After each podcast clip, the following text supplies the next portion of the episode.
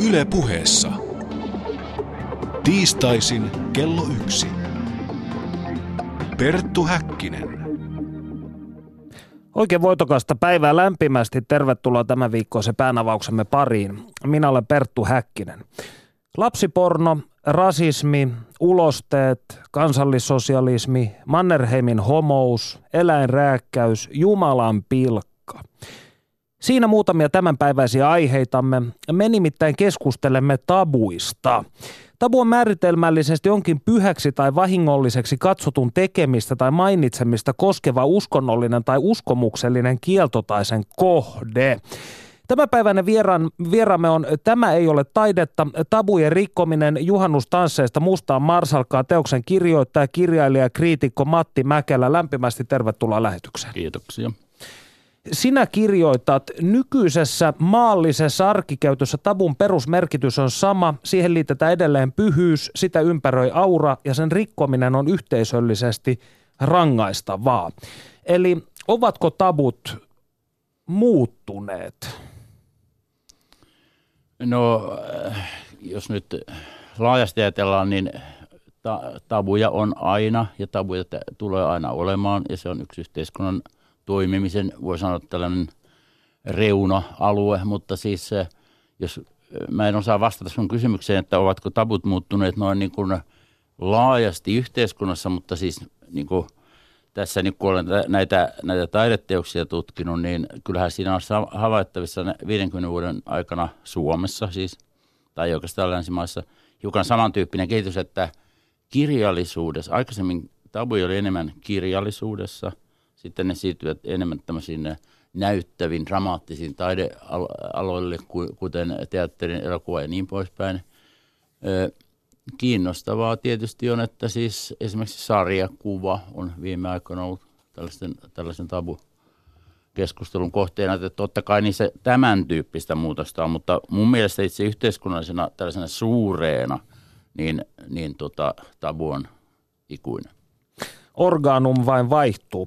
No katsotaanpa teoksesi tapauslistaa. Hannu Salaman juhannustanssit. Esa Sarjolan kuolemanni saakka. Jumalan teatterin esitys Oulussa 17. tammikuuta 1987. Teemu Mäen Death and Sex ja Essee Kissa. Teoksessa näkyvä pimeys eli äh, rahvanomaisemmin ilmaistuna kissan tappo video. Ulla Karttusen Neitsut huora kirkko ja siihen liittyvä oheisteos Donna Kriminaale. Katarina Lilkvistin animaatioelokuva Uralin Perhonen sekä Erkko Lyytisen Pulkkisen tuottama Suomen Marsalkka-elokuva. Niin mikä näitä suomalaisen kulttuurin merkkipaaluja yhdistää vai yhdistääkö mikään? No eh, sanotaan nyt näin, että eh, jo, jonkun verran on yhdistäviä piirteitä. Esimerkiksi sellainen kulkeminen kohti, kohti tuota, tällaista, tällaista kuvaa, yhteiskuntaa kuvaavasta mimes-ajattelusta kohti provokaatiota, esimerkiksi tämän tapainen eh, tuota, yhteinen piirre, mutta se ilmeisin yhteinen piirre, mikä tässä sun luettelossa oli, on, tai, niin on se, että nämä itse asiassa ovat oikeasti aiheuttaneet kohuja, lainsäädäntömuutoksia, siis oikeustuomioita ja, ja niin poispäin, sakkoja, tämän tapasta. Eli siis ne ovat koetelleet tietyllä tavalla rajoja. Se niissä on yhteisintä. Kirjoitat Kaikista nyt tarkasteltavista tapauksista Hannu Salaman romaanin aiheuttamat seuraukset tulevat lähimmäksi tänään käytäviä islamiin liittyviä kiistoja. Miksi? No meillähän oli silloin siis ihan olemassa vielä Jumalan pilkkalaki, jota tämän tabun, tai, tai tämän tabun rikkomisen seurauksena muutettiinkin jonkin verran, tai se jättiin kahtia. Ja, ja tuota, sitten, mutta se tärkein asia on se, että tässä Salaman juhannustanssien yhteydessä tai sen taustaryhminä olivat ikään kuin yhteiskunnallisesti suuret ja merkittävät ryhmät. Sanotaan noin karkeasti maalaiset ja kaupunkilaiset uskovat ja ateistit ja, ja tuota, oikeisto, sosialismi ja niin poispäin. Ihan niin kuin keskeiset yhteiskunnalliset liikkeet. Ja siinä mielessä – mihin muuten tuohon sun aikaisempaakin kysymykseen tämä asia liittyy, että si- siinä mielessä tämä tabujen rikkominen on muuttunut ikään kuin kohti taidetta yhteiskunnan, suurista asioista kohti taidetta. Esa Sarilan kohdalla se vielä oli, liittyi siihen, että Neuvostoliitto romahti ja tällainen niin kuin edistysuskoinen tulevaisuusnäkymä katosi erityisesti vasemmista älymystöntä, niin, niin, niin si, se oli myöskin suuri asia, mutta kyllä nämä myöhemmin, myöhemmin tulevat ovat enemmän niin kuin taiteen sisäisiä asioita. No jos Salama-kohusta hyppäämme parikymmentä vuotta eteenpäin ja päädymme tähän Teemu Mäen surullisen kuuluisaan kissavideoon. Olet sitä analysoinut hyvin pitkään teoksessasi, niin mikä oli se tabu, jota Mäki lopulta rikkoi tappamalla tämän kissan ja masturboimalla sen päälle? No tuota, hän siis toi näyt, näyttämölle kissan tapon, siis osaksi taideteosta. Se oli se tabu ilman muuta. Totta kai kissoja nyt on tapettu maailman syvä, tapetaan edelleenkin niin kuin muitakin eläimiä, koska me syömme niitä ja sillä tavalla – niin, niin se ei ollut se asia. Se, joka nosti tätä Teemu Mäen kissan tappovideota niin kuin aivan alku, aika käsittämättömiin mittoihin oli siis samaan aikaan tapahtunut suuri yhteiskunnallinen muutos tai sen kohun kestäessä tapahtunut, eli internetin tulo, jolloin se ei enää poistunut näyttämöltä, vaan se jatkui, jatkui, jatkui. Sitten toinen asia on, että Teemu Mäkihän myöskin ajatteli tekevänsä hienon jalon teon, kun hän, hän tuota, kuvaa maailman suuria vääryyksiä, rakenteellista väkivaltaa ja se lopuksi tappaa kissan. No, oli tullutkin sillä aikaa eläinoikeusaate, joka oli sitä mieltä, että ki, kissoja ei saa aina e, ensinkään tappaa, toiseksi ainakaan pi, liian pienellä kirveellä tappaa. Niin siitä keskusteltiin, että oliko tämä kirves liian pieni. Siitä hän sai eläinrääkkäystuomion. Siis tämähän, tämähän oli ihan nämä sekä, sekä Ulla Karttusen että Salaman että Teemu nämä kaikki kolmehan on rikos, rikosoikeustuomioita, ei, ei siis tällaista taiteeseen liittyvää. No Jumalan teatteriksi itseään kutsuneen nuoret näyttelijäopiskelijat järjestivät Oulun teatteripäivillä tammikuun 17. päivä 87 performanssi, jossa he summuttivat jauhesammuttimilla kohti teatteriammattilaisten muodostamaa yleisöä, pamputtivat sitä ja heittelivät kananmunilla ulosteella täytettyjä muovipusseja. Mikä oli se tabu, jota tässä rikottiin ja jonka vuoksi kyseinen esitys tai performanssi jää ikuisiksi ajoiksi suomalaisen kulttuurihistoriaan? No kyllähän se, äh, kuten tuosta kuvauksesta käy ilmi, niin se oli huonosti käyttäytymistä noin lyhyesti sanottuna yleisön edessä. Eli mä, mä oon niin ajatellut jollain tavalla sitä, että tässä, tässä asiassahan merkitsevää oli paikka, missä se suoritettiin, henkilöt, mitkä sen suorittivat – sen tapahtuman nimi, Jumalan teatteri. Eli toisin sanoen kaikki nämä ovat tällaisia käsitetaiteellisia termejä, joten se koko juttuhan ei ollut siis mitään muuta kuin huonoa käytöstä, mutta... Arvokkaassa jos, diskurssissa. Joo, aivan. Jos se olisi tehty eh, näillä muuttuvilla tekijöillä eri paikoissa, niin se olisi pieni rikosuutinen tai, tai ehkä pientä vahingon te- tai räyhää, niin tällaista. Koska tuollaista tapahtuu Nummiro- koko, Nummirokin koko, leirintäalueella koko, joka kesä. Juuri, juuri näin, ja, tuota, ja tuota, sen, että se, se muuttuu burdiöläiseksi niin kuin alueen valtaamiseksi, tietyllä tavalla uuden sukupolven alueen valtaamiseksi, niin se johtuu juuri näistä käsitetaiteellisista seikoista. Jo vähän vastaavanlainen tapaus tuli mieleen tässä, kun punk-laulaja Teemu Bäriman vieraili Arto Nyberin ohjelmassa, oli humalassa ja kiroili ja tästä ei ole kuin muutama vuosi aikaa. Tä, tästä, tästähän nousi ihan valtaisa kohu, että punkkari oli humalassa ja kiroili. Mutta kenties siinä, siinä, siinä, siinäkin tämä, tämä diskurssi oli, oli kenties liian, liian arvokas. No Mennäänpä sitten itse asiassa aivan lähivuosiin ja Ulla Karttusen teokseen Neitsyt huora kirkko, jolla hän pyrki siis kritisoimaan teinipornografiaa ja sen levittämistä, laillista levittämistä internetissä. Mikä oli tabu, mitä Karttunen rikkoi? No kyllä Karttusen rikkominen, tabun rikkominen, jos tässä käsitteessä pysytään nyt, niin kyllä se oli hiukan samantyyppinen kuin Teemu Mäenkin, eli että – siirrettiin asia jollekin sellaiselle näyttämölle, eli, eli internetin sivulta äh, Groovin Gallerian äh, sivuille tai, tai tilaan. Ja, ja tota, tämä oli se, se pääasia, mutta on, on ilman muuta selvää, että tuo on hyvä viittaus, tuo viittaus niin kuin vuosissa eteenpäin, koska silloin koko yksi muuttuja, joka tässä on tapahtunut, on erittäin vastaanoton muutos. Niin se oli muuttunut jo aivan puhtaasti klikkausjournalismiksi ja, ja, ja tuota, tällaiseksi moraali, käytän sanaa moraalipaniikki. Siis tota, kukaanhan ei puhunut sen siitä, siitä tota, näyttelyn kokonaisuudesta tai oikeastaan mistään muusta kuin tästä asiasta. Ja sitten vielä tämä termi, tämä lapsiporno, siis sitä käytetään nimitystä lapsiporno, mutta useimmat, nämä, useimmat, useimmat sen nä, näyttelijämiljonäärit ovat lapseksi puettuja aikuisia, jotka esittävät itseään pakotettuna seksiin. Eli siis toisin sanoen siitä saatiin tuota semmoisen harhakuvan jossain määrin, mutta tilassa siis oli kysymys siitä, että muuttiko – Karttunen tarpeeksi sitä, mikä siirrettiin internetin sivulta Groovin gallerian sivu. Eli to, vähän samaan tapaan kuin Marcel Duchamp, joka aikanaan toi Pisoarin galleria, niin tässä on jollain tavalla siis samantyyppinen asetelma näissä tapauksissa. Joo. Muista, Joo. muista joskus – filosofian opiskelijana heittelimme Mars-patukkaa roskakoriin ja kysyimme aina, onko se Mars-patukka vai onko se roska, niin onko tässä siis sama, samantyyppinen kysymys siitä, että jokin asia muuttuu, kun Joo. se tuodaan uuteen diskurssiin tai kontekstiin? Nimenomaan kysymys on käsitteestä displacement, eli merkityksen muutos ja, ja tuota, se, siitä, että oliko tässä sitä tarpeeksi vai ei.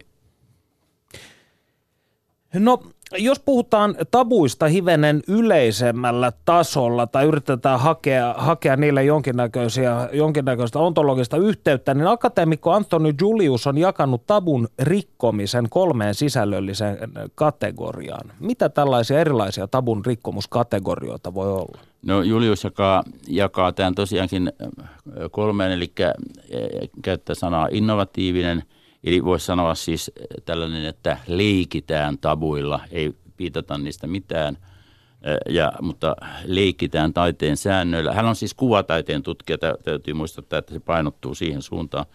Sitten on sen, sitten tämä interrogatiivinen tai tabun, tabujen rikkominen, joka, jossa, joka on mielestäni helposti kuvattavissa siis suomen kielelle, koska – koska meilläkin käytetään sellaista, sellaista ilmaisua, että katsotaan mitä tuo esine on syönyt siis, ja sitten hajotetaan se. Ja, ja näin, näin tekevät pienten lasten lisäksi myöskin raavaat insinöörit ja, tai kuka tahansa niin kuin tä, tä, tällä lailla uteliaasti suuntautunut.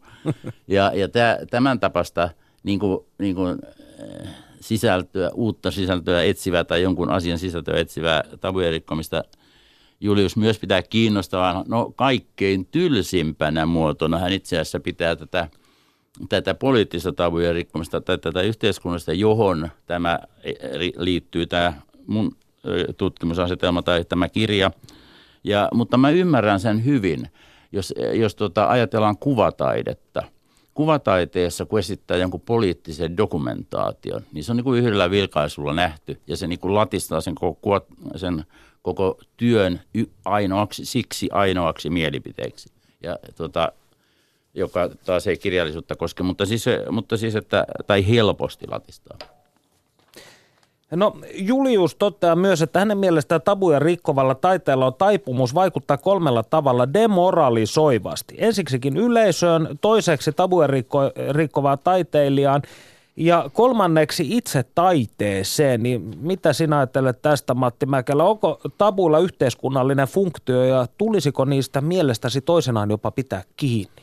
Joo, mä oikeastaan vastasin tuohon, tuohon siinä ensimmäisessä, ensimmäisessä kysymyksessä, mutta ilman muuta näin on, että siis eihän, eihän me niin kuin, meidän on vaikea tavoittaa sitä, mitä ne tabut ovat, koska, koska tuota, aivan käsitteestä johtuen käy niin, että sen jälkeen kun me olemme jonkun tabun ottaneet esille, se ei ole enää tabu, vaan se on käsiteltävä, käsiteltävä tabu tai rikottava tabu tai niin poispäin.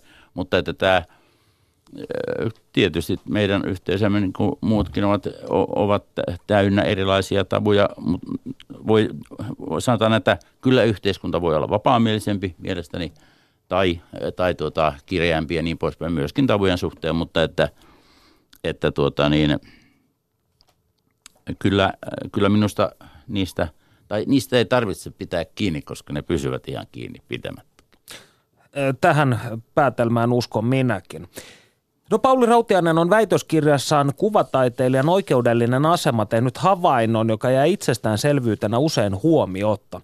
Koko ajan laajentunut apurahoitus on tietenkin pääasiallisen arvoohjausjärjestelmä, joka toimii sen määrittelijänä, mikä on sopivaa taidetta tai taidetta ollenkaan.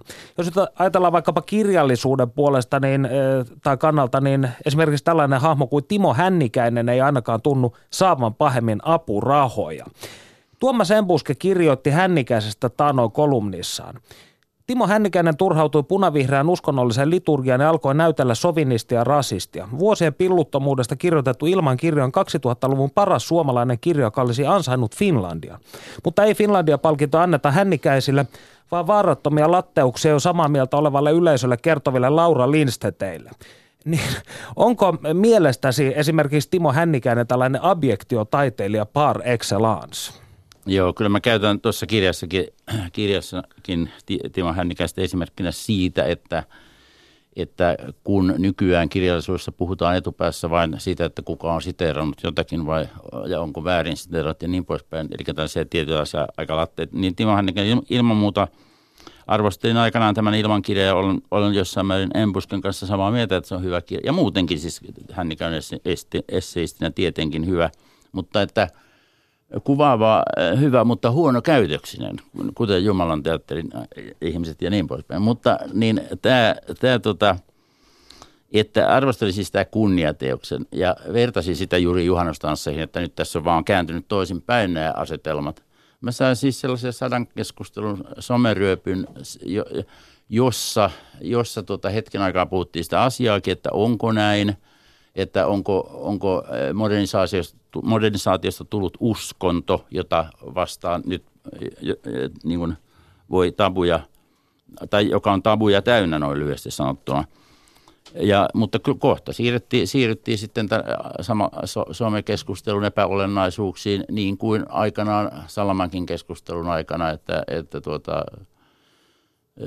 se on, se on sellainen tunnuspiirre, että kun siirrytään epäolennaisuuksiin, niin, niin tuota, olennaisuuksissa ollaan heikoilla. Ja kenties juuri tabut ovat tällainen alue, missä on hyvin hankala keskustella ilman näitä tunneryöppyjä. Studiossa siis Perttu Häkkinen ja Matti Mäkelä keskustelemme tabuista suomalaisessa taiteessa ja yhteiskunnassa. Tässä vaiheessa kuulemme, mitä lentävä reporteri Hietaneva on riemuksemme tehnyt. Perttu Häkkinen. Kiitokset Perttu Häkkiselle ja Matti Mäkelälle. Nyt puolestani minä jatkan tutustumista taiteeseen ja taiteen tabuihin. Tämä haastattelu on sikäli poikkeuksellinen, että koskaan aiemmin ei ole keskusrikospoliisi vaikeuttanut työskentelyäni toimittajana. Mutta mitä siinä oikein tapahtui? Palataan tähän kysymykseen myöhemmin ja aloitetaan keskustelemalla musiikista. Haastattelussani on nyt yhden miehen noise-yhtiö Bizarre Uproarin Markkula, keski-ikäinen mies, joka asustelee pääkaupunkiseudulla. Yhtyensä lisäksi hän pyörittää myös omaa Field and Violence-levyyhtiötä, joka julkaisee niin ikään noise musiikkia. Hyvää päivää Markkula ja tervetuloa ohjelmaamme. Päivää, kiitos.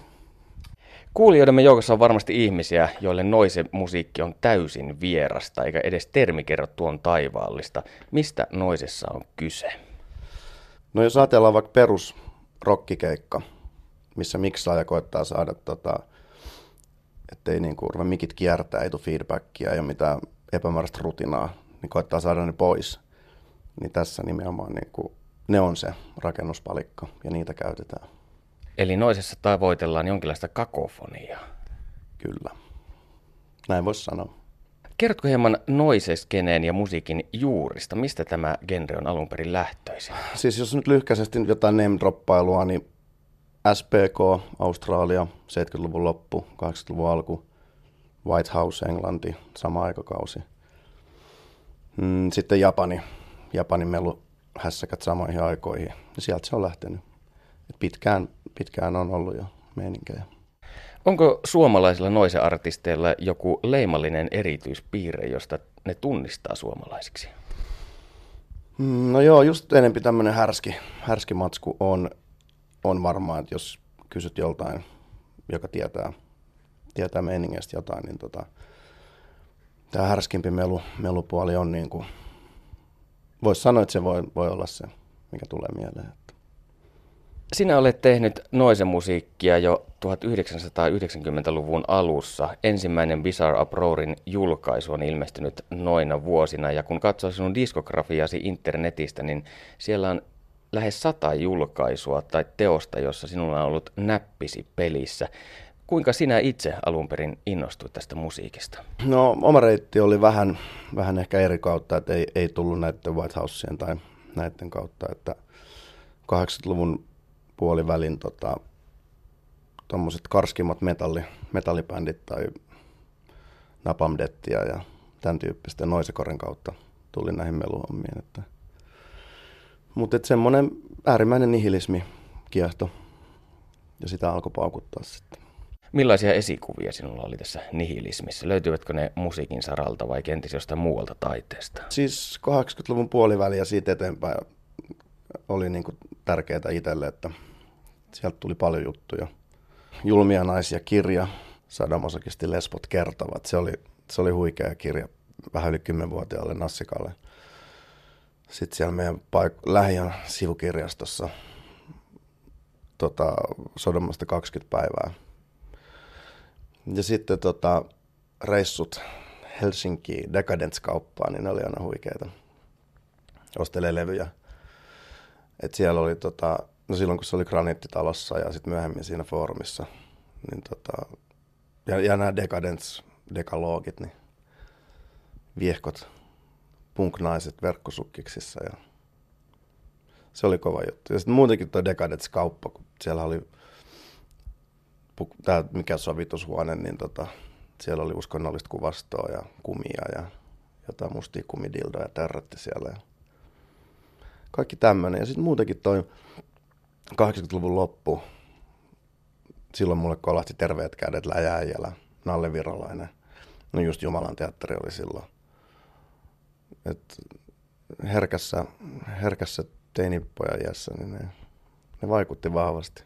Eli olet aina ollut viehtynyt hieman tällaisista kuvien kaatajista, kuten Turkasta ja Jumalan teatterista, toisaalta suomalaisesta hardcore-punkista, joka on äärimmäisen nihilististä ja näin päin pois. No joo, kyllä. Tämmöiseksi synnytään. Sinulla on vannoutuneita faneja, jotka omistavat kaikki levyysi, mutta kuinka suuri tämä skene ylipäänsä on? Tämä on tosiaan ihan, ihan marginaali marginaalia, että tota, jos poistaa nyt noi White Houseit, Merzbovit ja tämmöiset ja siitä alaspäin, niin genren isoimmat nimet myy niin kuin kolminumeroisia lukuja ja sitten siitä alaspäin niin kaksinumeroisia lukuja, niin se on jo niin kuin hyvä. Tämä on ihan marginaali marginaalia, että tota, ei, ei, ei kannata kenenkään olla huolissa, että se ei hirveän laajalla skaalalla turmella ihmisten mieliä, että, että kyllä tämä on niin kuin hyvin, hyvin pientä. Ja sitten tota, tähän liittyen, että tämä niin kuin pysyy tavallaan niin kuin aitona ja niin kuin isolla sydämellä tehdään, kun sä et voi saavuttaa tässä mitään semmoisia niin perinteisiä rock'n'roll-juttuja, että sä et voi saada niin kuin rahaa ja pillua ja mainetta. Korkeintaan maine menee. Millainen on tyypillinen Bizarre Uproarin fani? Minkälaista porukkaa sinun keikollesi käy? Se vähän riippuu vähän niin kuin missä maassa ollaan. Et Suomessa on aika paljon hevijätkiäkin käy keikoilla ja sitten jossain Saksassa se on sitten semmoista kuin industrial, industrial porukkaa. Laidasta laitaan, laidasta laitaan. Jakavatko he jonkinlaisen yhteisen käsityksen esimerkiksi politiikasta tai esteettisestä tajusta, tai onko heillä jokin muu yhdistävä teki, tekijä esimerkiksi pukeutumisessa? Mm, jos joku yksi yhdistävä tekijä pitäisi sanoa, niin ehkä mielenterveysongelmat. Kuunnellaan tähän väliin näyte Bizarre Uproarin kappaleesta Pakkosterilisaatio. Olkaa hyvä arvon kuulijat.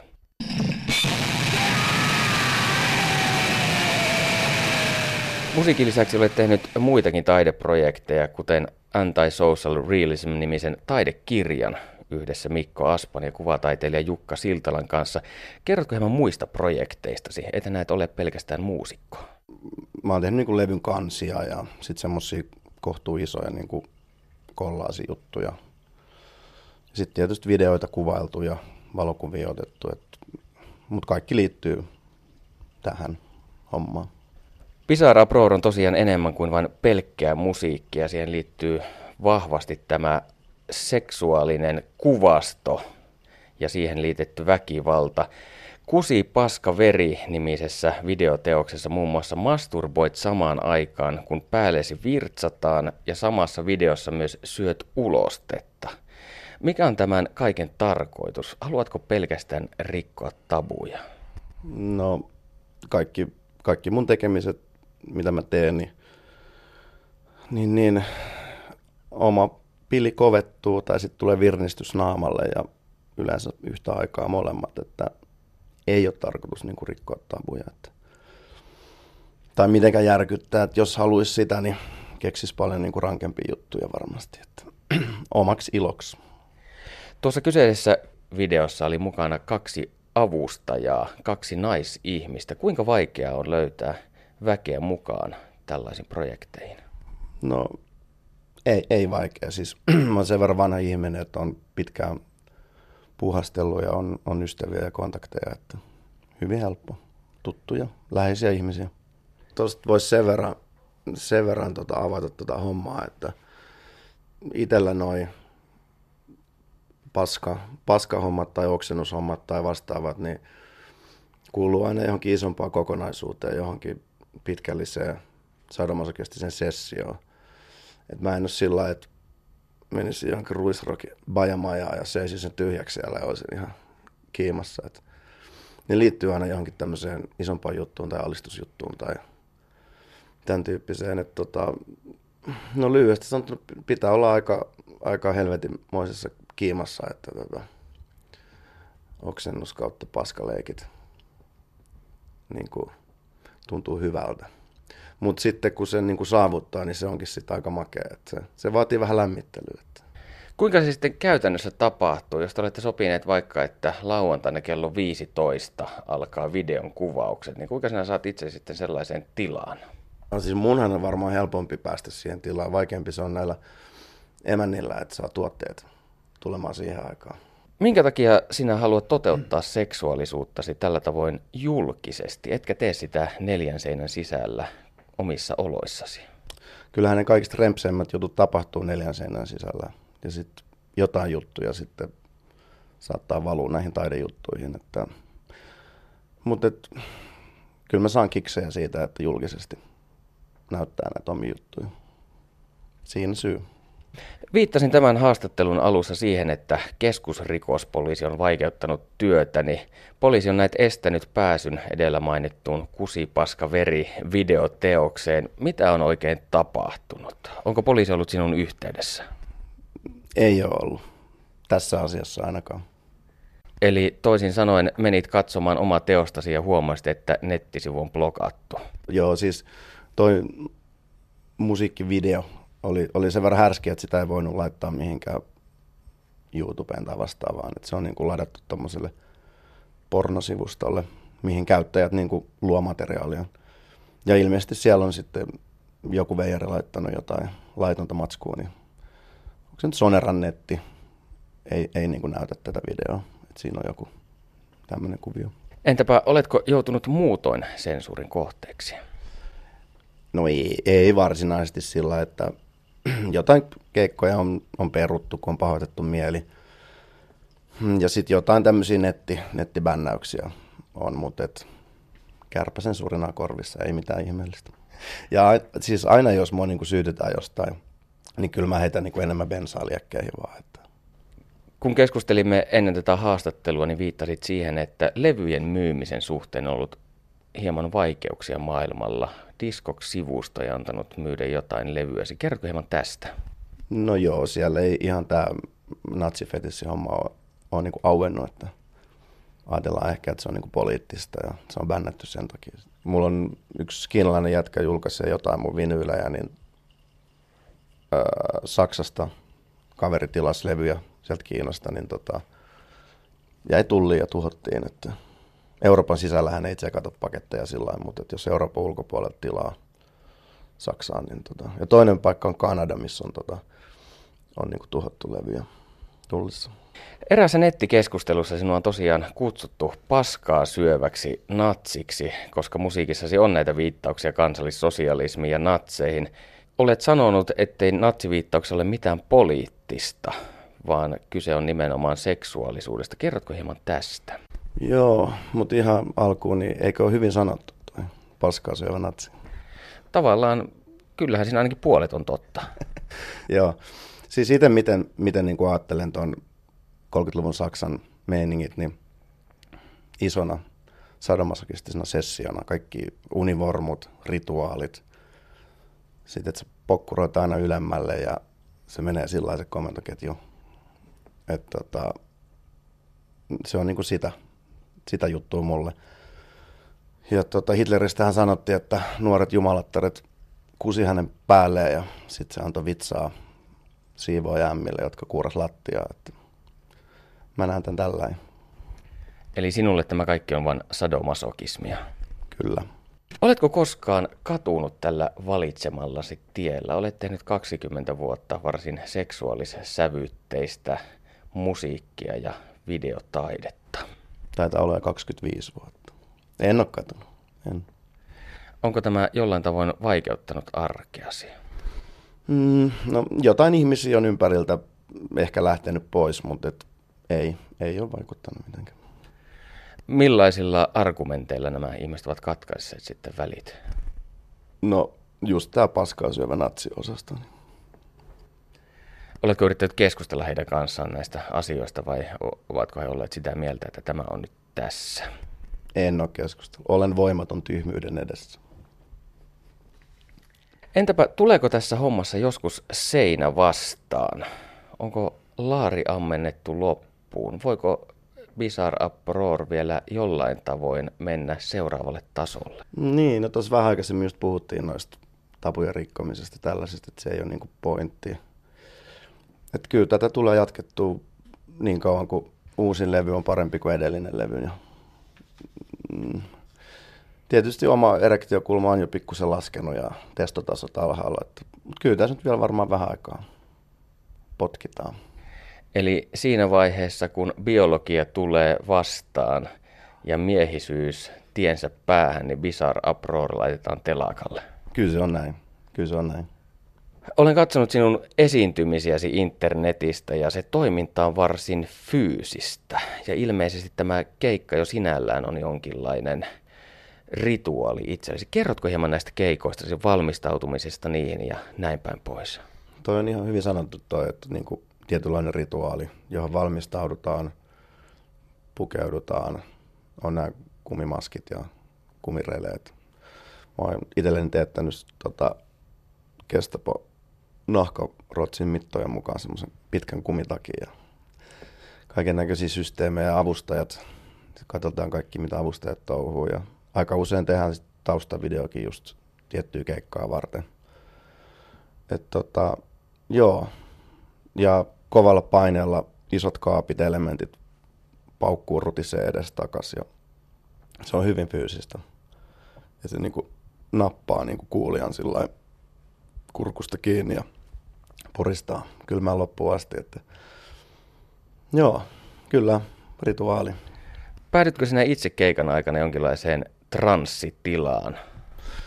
Mm, no en nyt ehkä ihan transsitilaan, mä en ihan, ihan tommosia sillä tommosia niinku, mä oikein usko tommosia, että mun mielestä se on vain nyrkki ja kyrpä, mikä on niinku, mitä on. Että ei ole mitään transseja tai mitään, mutta kyllä se jossain oloissa ollaan kyllä, että voimakas olotila.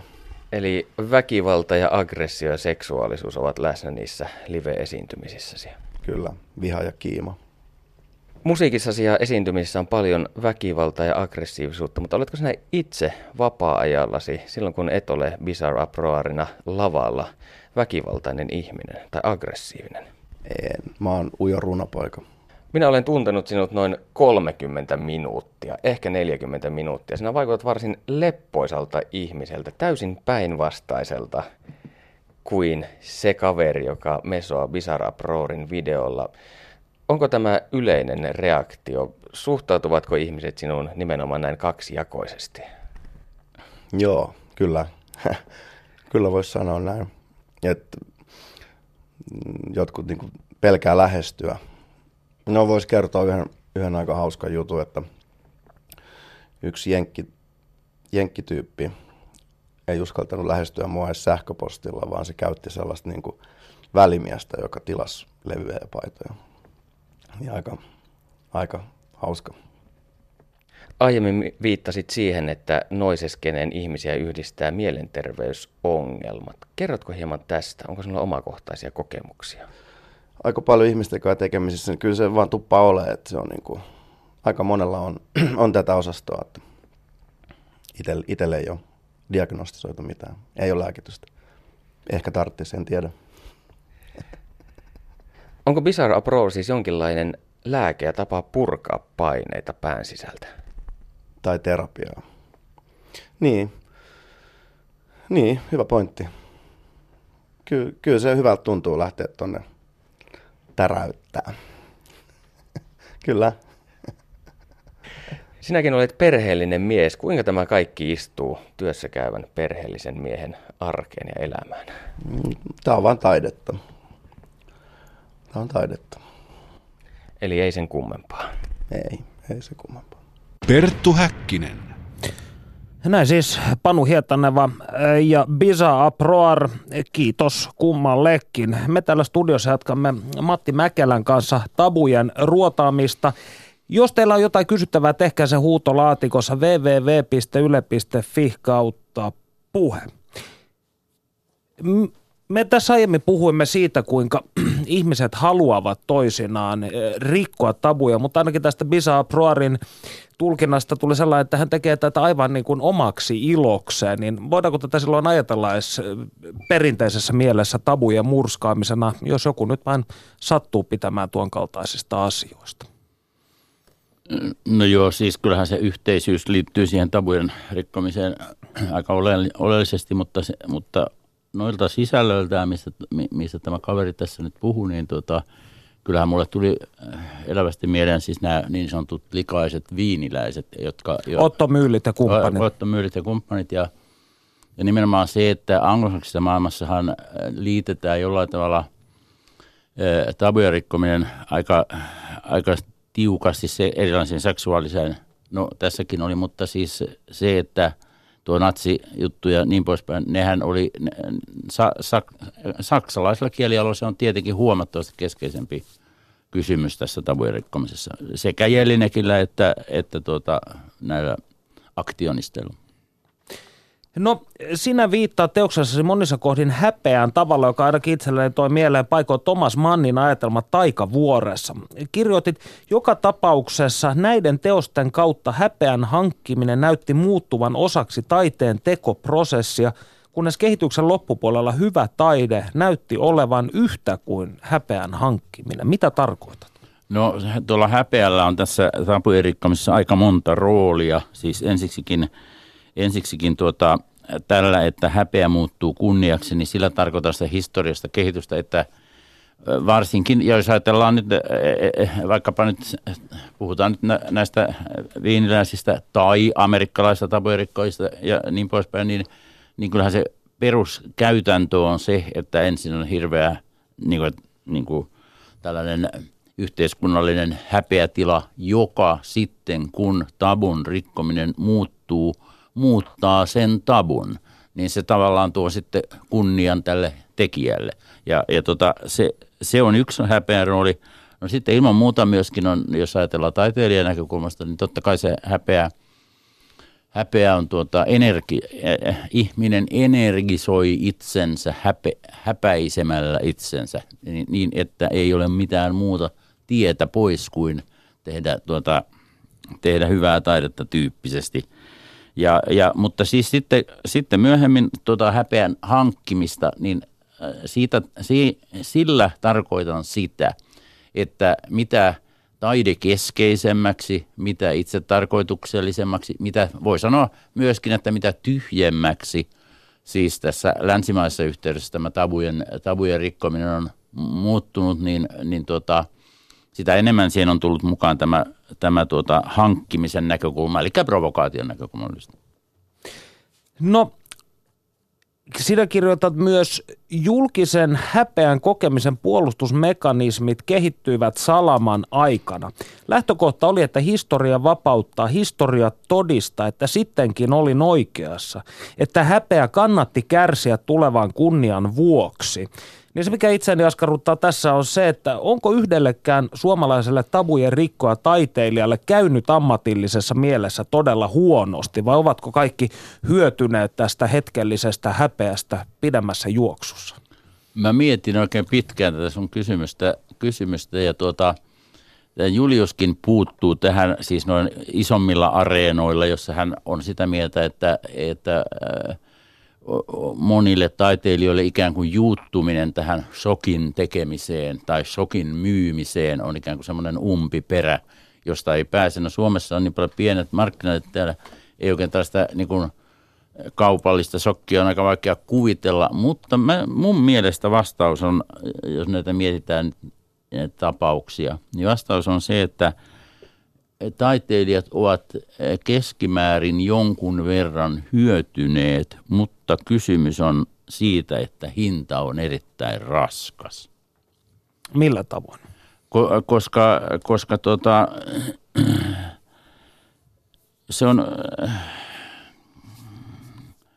se on yhteiskunnallisesti raskas sillä tavalla, että se on, se on ensin helppoa, mutta mitä pitemmälle – niin kuin ikään kuin äh, mennään, niin sitä, sitä enemmän se vaikuttaa siis tällä lailla jotenkin, dem, nyt puhumme myöhemmin tästä enemmän kuin tulemme siihen demoralisaatiokohtaan, mutta, mutta se vaikutus on nimittäin sitä raskaudeksi. Voidaan ajatella esimerkiksi Salaman koko juhannustanssin jälkeen tuotanto on eräänlainen viite juhannustansseihin. Voidaan ajatella, että, että tuota, No joo, sarjalla kuvasi pahoja ihmisiä oikeastaan koko tuotantonsa, mutta, mutta myöhemmin että vaikea vastata tuohon sun kysymykseen. Miksi? Jos minä ymmärsin oikein, niin tietyllä tavalla katsotko, että Salama, jonka kirjailija ura on 55 vuotta pitkä, jotta kuinkin, niin hän on jäänyt menneisyytensä vank- vangiksi ja se on tapahtunut jo 50 vuotta sitten. No e- en.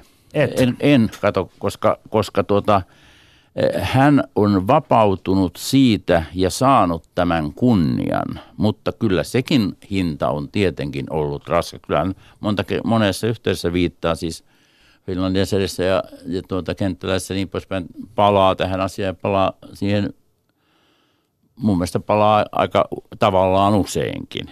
Mut, ja no, Teemu Mäki on kiinni edelleen tietyllä tavalla – tässä asiassa ja niin poispäin. Mutta etupäässä, tai sanotaan ei etupäässäkään, vaan jonkin verran, mutta raskaalla hinnalla. Näin mä vastaan tämän Tässä kirjassasi on yksi erittäin, voi sanoa, sekä kaunis että hauska kohta. Lukiessa näitä rivejä, niin ainakin nauroin. Kirjoitat, tuntuu siltä kuin Teemu Mäki joutuisi edelleen juoksemaan kissan tappoaan pakoon sivistymällä suojelisi lapsia muilta vihaisilta ihmisiltä kirjoittamalla väitöskirjoja. Sillä siitähän tässä kaikessa on, myös on kyse. Pääsystä ensin fiksun vähemmistön ja sitä kautta lopulta kaikkien sankariksi. Niin ydinkysymys, onko tabujen rikkomisen psykologinen taustamotivaatio mielestäsi siis sankaruuden kaipuu? Joo, kyllähän se samalla tavalla sankaruuden kaipuu tai hyväksynnän kaipuu ja sitä kautta sankaruuden kaipuu on kuin missä tahansa taiteen tekemisessä. Tässä on tapahtunut mielenkiintoinen muutos tässä, tässä vastaanotossa, että, että eihän tämän kirjan alkupään taiteilijoita kysytty, että miksi te, miksi te kirjoja kirjoitatte. Kirjo, taiteilijan tehtävä oli tehdä kirjoja ja, ja sillä siisti, eikä sitä sen enempää kysytä yhä, yhä voimakkain on tullut tämä tällainen motiivioletus tähän, tähän tota vastaanottoon, että nyt kun sä avaat netin ja siinä on kommentti siitä, että miksi, miksi joku onkin, ensiksi kysytään sitä miksi. Sitten alkaa hirveä luettelo kaikista niistä epäilyttävistä motiiveista, jotka siinä ovat taustalla. Ja, ja, ja tässä tiet, tietynlainen niin kuin, Teemu ja ka, kaikkien taiteilijoiden rooli on tässä hiukan sama. Eli kukaan heistä ei ole tietyllä tavalla yhteisönsä yläpuolella, vaan kaikki elävät jonkinnäköisessä suhteessa siihen. Jopa Markiisiden Sadekin kaipasi rakkautta ja ymmärrystä. Näin minä olen sen tulkinnut. No joo, totta kai. Että ei, ei, ei tässä mitään kukaan erityinen ole. No, Yrjö Seppämaa kysyi taiteen tulevaisuutta pohtivassa kirjoituksessaan. Onko instituutioiden rikkomisesta kehittymässä uusi normi? Onko juuri laittomuus institutionalisoitumassa, muuttumassa vakiintuneeksi tilaksi? Mitä sinä Matti ajattelet, onko tuolla joukko demoralisoituneita nuoria ihmisiä parhaillaankin, jotka hierovat liisteisiä kouriaan yhteen ja miettivät seuraavaa murskattavaa tabua? No Yrjö Sepämaa kirjoitti tämän lauseen 90-luvulla ja silloin, aika, silloin näytti siltä. Mutta niin kuin me tuossa alussa puhuttiin, niin minusta kuitenkin se tabujen määrä, ne vaan muuttuu ne foorumit, mutta se on aika lailla sama tai, tai joka tapauksessa niitä on olemassa, että minusta ei nyt näytä enää siltä. Mutta kyllä tämä on, tämä on, mielen, sitten tämä on mielenkiintoinen kysymys, tämä li, liisteisiä kouria, niin tuota, koska joo, on huomattava joukko ihmisiä, jotka, taiteilijoita, jotka voisivat miettiä juuri näin ja miettivätkin ehkä juuri näin. Mutta siihen sisältyy juuri se paradoksi, että mistä äsken puhuimme, että ei voi rikkoa tabua rikkomatta itseään. Ja se, siksi on mahdotonta kuvitella, että joku tabu menisi läpi sillä tavalla, että minä kevyesti tässä näin niin kuin... Töykin ja, sitä. Niin, niin, töykin sitä. Ja, no silloin se ei joko ole tabu, tai sitten sinä et ole siihen tabuun sattunut. No nykyisinhän erilaiset globaalit eetokset ja pitämykset leviävät tietoverkkojen kautta silmän räpäyksessä, niin minä olisin alkanut kyseenalaistamaan, että ovatko nämä niin sanotut modernit, modernisoitumisen prosessin kautta tulleet suomalaiset tabut itse asiassa siis yleiseurooppalaisia tai yleislänsimaalaisia tabuja. Joo, kyllä näin voi sanoa oikeastaan, näin voi sanoa erityisesti tänään, vaikka, vaikka tuota, välttämättä tuossa alkupuolella vielä ei sillä tavalla oli eri alueita olemassa, niin sanotusti kulttuurialueita. Esimerkiksi su- suomalainen kulttuuri oli anglosaksiseen suuntautunut ja niin poispäin. Mutta näin voi tietenkin sanoa, ja näin voi sanoa myöskin laajemmassa ja sellaisessa ideologisessa mielessä – että, että oikeastaan mulla tässä työssä on myös, vaikka tutkin suomalaisia tapauksia, niin mulla on taustalla tietenkin tämä ääri-islamilaisen ja länsimaisen kulttuurin konflikti, joka, jossa tavallaan tapahtuu samanlainen prosessi, mutta vaan huomattavasti eh, niin kuin, eh, kovemmalla volyymilla tai, tai isommalla ruumismäärällä tai niin poispäin, että se on tämä, tämä Tämä prosessi on tapahtunut lempeässä Länsi-Euroopassa, Amerikassa, Englannissa ja niin poispäin tällä, alue, tällä alueella.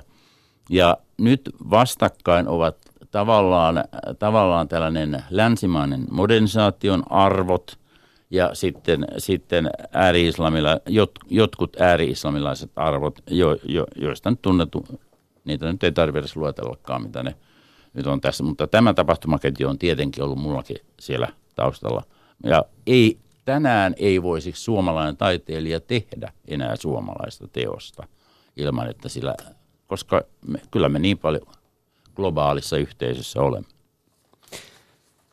No, jos ajatellaan, äh, siis sinun teoksessasi tämä modernisaatiokehitys kulkee hyvin keskeisenä aatehistoriallisena taustana koko ajan. Jos ajatellaan nyt vaikka homoseksuaalisuutta. Homoseksuaalisuus oli 60-luvulla, vielä 60-luvulla asti rikos, sitten sairaus ja sen jälkeenkin jonkinasteinen tabu. No viime vuosina tai ehkä tämän vuosituhannen puolella enenevässä määrin homoseksuaalisuuden kritisoimisesta tai siihen penseästi suhtautumisesta on jollain tavalla tullut tabuluonteinen keskeinen asia. Ja sama pätee jossain määrin esimerkiksi monikulttuurisuus ihanteeseen, jonka kritisoimista katsotaan, katsotaan jollain tavalla moraalisesti epäilyttävänä, niin onko tässä siis käynyt niin, että nämä vanhat niin sanotut konservatiiviset arvot ovat paradoksaalisesti muuttuneet tabuluonteisiksi suomalaisessa yhteiskunnassa tai länsimaisessa yhteiskunnassa laajemminkin?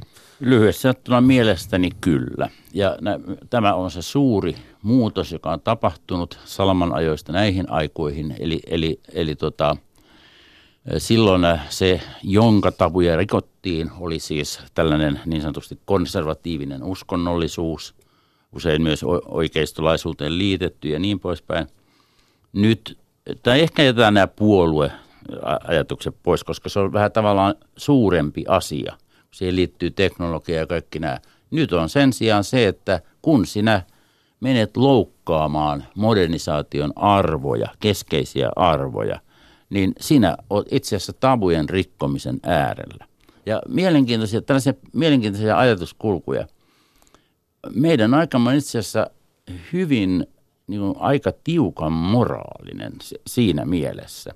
Sitä vaan nimitetään nykyään eettisyydeksi, eikä, mo, eikä moraalisuudeksi. se mutta, kuulostaa paremmalta. Se kuulostaa paremmalta, mutta hei, mä sanon vielä yhden esimerkin. Ei mitään kiirettä. Niin, niin, niin tota, vaikkapa nyt tämä Veikko Huovisen, josta Ilkka Malmberg kirjoitti, tai vaikkapa Vladimir, hetken olisi Vladimir, Naboko, Nabokovin Lolita, hmm. vaikka esimerkiksi.